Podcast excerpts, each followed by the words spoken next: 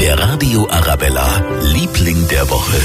Ganz Deutschland interessiert sich momentan für ein Maisfeld bei uns am Ammersee. Das ist in Utting, ist natürlich kein stinknormales Maisfeld. Jedes Jahr machen die Herrschaften von Ex Ornamentes ein Kunstwerk draus. Ein Feldlabyrinth, das eben von oben auch noch ein Motiv ergibt. Dies Jahr Biene Meier und Willi. Corinne Ernst hat uns erzählt, warum sie sich genau für die beiden entschieden haben. Wir fanden einfach die Biene Meier jetzt gerade richtig passend, weil sie ja auch ein bisschen so zu einer Symbolfigur für die Artenvielfalt geworden ist. Ja, und deshalb wachsen auf dem Feld auch bienenfreundliche Pflanzen. Und am Dienstag können wir uns dann in Maya und Willi verlieren. Da macht das Labyrinth dann nämlich auf. Der Radio Arabella, Liebling der Woche.